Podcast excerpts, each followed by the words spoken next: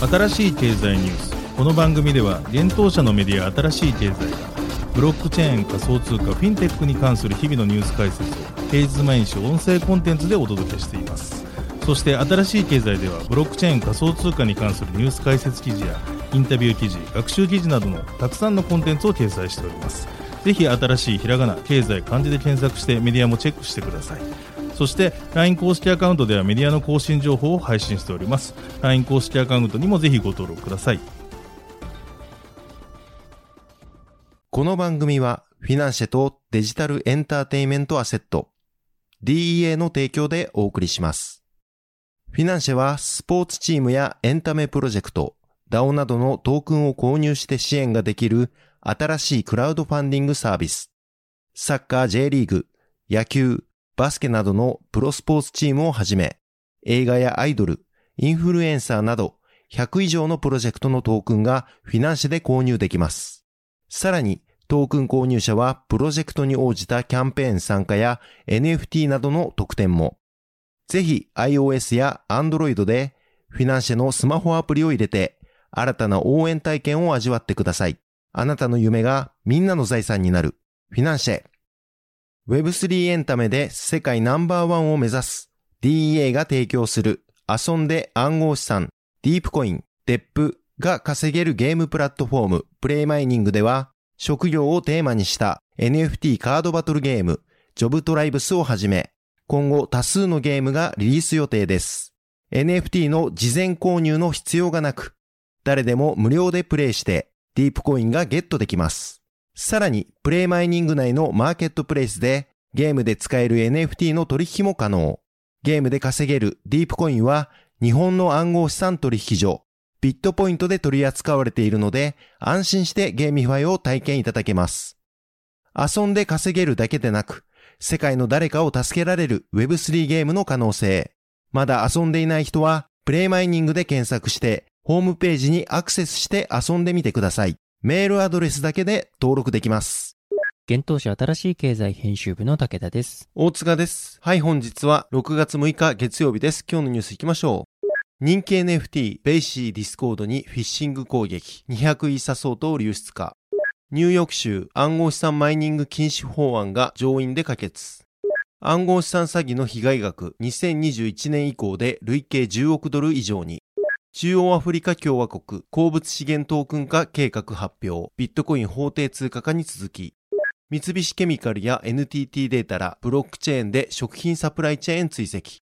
一つ目のニュースいきます。人気 NFT コレクション、ボアーレイプヨットクラブ、ベイシーの公式ディスコードサーバーにおいて NFT など200イーサ相当の資産が流出する被害が発生したことが分かったというニュースです。ベイシーを運営するユガラボが6月5日に発表しました。ブロックチェーンアナリストの OK ホットショット氏の報告によると、今回の事件はユガラボのコミュニティ及びソーシャルマネージャーであるボリス・バグナー氏のディスコードアカウントへのハッキングから始まったとのことです。犯人はハッキングしたバグナー氏のアカウントから、ベイシー及びユガラボのメタバースプロジェクト、アザーサイドの2つのディスコードサーバーで NFT 保有者へのギブアウェイ提供のアナウンスを行い、フィッシングサイトにつながる URL を共有したといいます。これが詐欺だと気づかずリンクを踏んでしまったユーザーは保有する NFT やイーサリアムを外部ウォレットへ流出させられてしまったとのことです。OK ホットショット氏の報告の時点では被害額145イーサと報告されていましたが、その11時間後にベイシー公式が発表した被害額は200イーサでした。ユガラボに対する攻撃は4月1日と4月25日にも発生していました。4月1日には今回の手口と同様に、ベイシー公式ディスコードにフィッシングリンクが共有され、そこからベイシーの姉妹プロジェクトであるミュータントエイプヨットクラブ、ベイシーの8662が流出しています。4月25日にはベイシーの公式インスタグラムがハッキングされ、アザーサイドの仮想土地ランドをベイシー保有者が無料で獲得できると告知。同じくフィッシングリンクから合計90点以上の NFT が盗難されました。なお、その際の被害額280万ドルと伝えられています。続いてのニュースいきます。アメリカニューヨーク州の上院議会で暗号資産マイニング禁止の法案が6月3日に可決されたことが分かったというニュースです。承認まで残すは州知事による署名可否だけとなっています。なお、この法案は今年4月に下院議会で可決されたもので、承認されればアメリカで初のマイニング禁止への動きとなります。このマイニング禁止法案はブロックチェーンのコンセンサスアルゴリズムに POW を採用する暗号資産のマイニング事業者に対し、マイニングによる環境問題の調査が終わるまでの2年間、業務ライセンスの発行停止及びニューヨーク州での新たなマイニング事業を禁止するというものです。法案書によるとニューヨークではビットコインや現状のイーサリアムのようなプルーフ・オブ・ワークを採用する暗号資産のマイニング事業者が増加しており、その中で一部のマイニング事業者は稼働していない発電所を購入して化石燃料を使用したマイニングをしているといいます。また、それらのマイニング事業者の中には、発電所が以前稼働していた時よりもはるかに高いレートで発電所を稼働させているところがあるとのことです。アメリカでも州によってマイニングに対する規制の動きは異なっています。テキサス州では、フォートワース市がアメリカの市政府として初となるビットコインマイニングの参入を4月に発表しています。フォートワース市はテキサスに拠点を置く非営利団体テキサスブロックチェーン協議会と共同で6ヶ月に及ぶビットコインマイニングのパイロットプログラムを実施するとしています。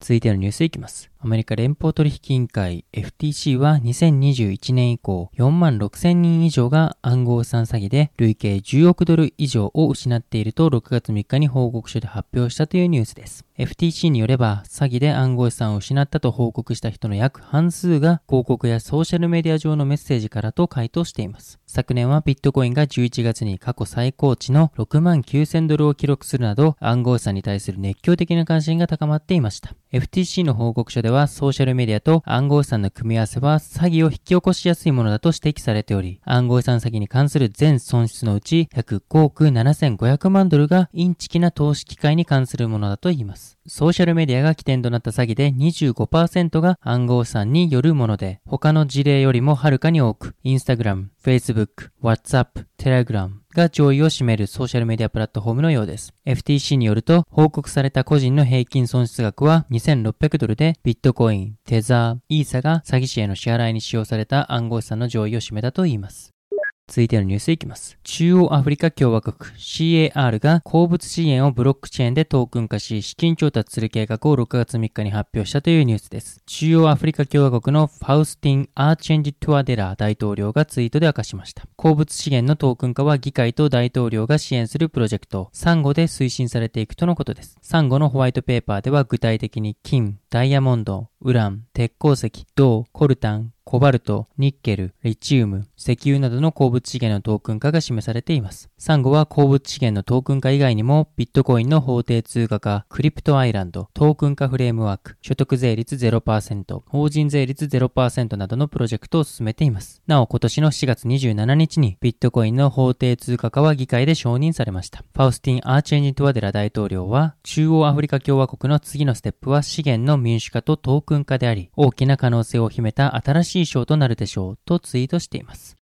続いてのニュースは三菱ケミカルらがブロックチェーンで食品生産サプライチェーン追跡というニュースです。三菱ケミカルや NTT データらがブロックチェーンを活用した国産食品のトレーサビリティシステムの実証実験を開始することが分かりました。同社らのスマートフードチェーンシステムにより国内における生産者や物流倉庫、小売店においてトレーサビリティ情報として輸送経路、輸送時の温度や衝撃等の情報を取得し管理を行うということです。そして日本の農林水産物や食品の意味的価値を向上させ、輸出の拡大を行うとともに、フードロスの削減につなげることを目指しているといいます。なお、システムには NTT データのブロックチェーンソリューション、ブロックトレース4コールドチェーン及び DX プラットフォーム、アイクワトロが採用されているということです。また、温度履歴を記録する RFID 温度ロガータグと、慶応義塾大学 SFC 研究所が開発したスマートフードチェーンプラットフォーム、 ukabisを接続し、その情報を当該のブロックチェーン活用のスマートフードチェーンシステムへ書き込むことで温度管理を可能にしたといいます。このシステムは内閣府の戦略的イノベーション創造プログラム SIP スマートバイオ産業農業基盤技術による研究開発モデル事業に採択されたプロジェクトスマートフードチェーンプラットフォームの構築により2018年10月から開発が進められていたようです。今回の実証に利用するのはそのプロトタイプということです。このプロジェクトは三菱ケミカルがリーダーで NTT データ、沖縄セルラーアグリマルシェ、タキイ種苗、堀場製作所、ヤマト運輸によって構成された研究グループ SIP スマートバイオ産業農業基盤技術スマートフードチェーンコンソーシアム大項目3輸出プラットフォームが取り組んでいるということです。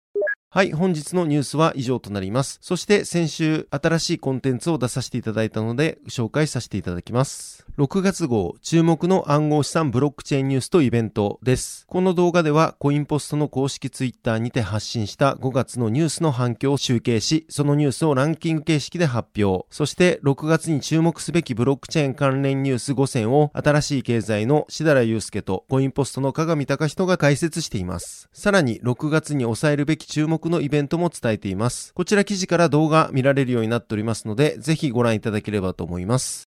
はい、このように私たち新しい経済編集部では、ブロックチェーン暗号資産に関するニュースを平日毎日ラジオで配信をしております。本日ご紹介したニュース、コンテンツなどはすべてサイトの方に上がっております。ぜひサイトの方も見に来てください。新しいひらがな、経済、漢字で検索して見に来ていただければと思います。それでは本日はありがとうございました。ありがとうございました。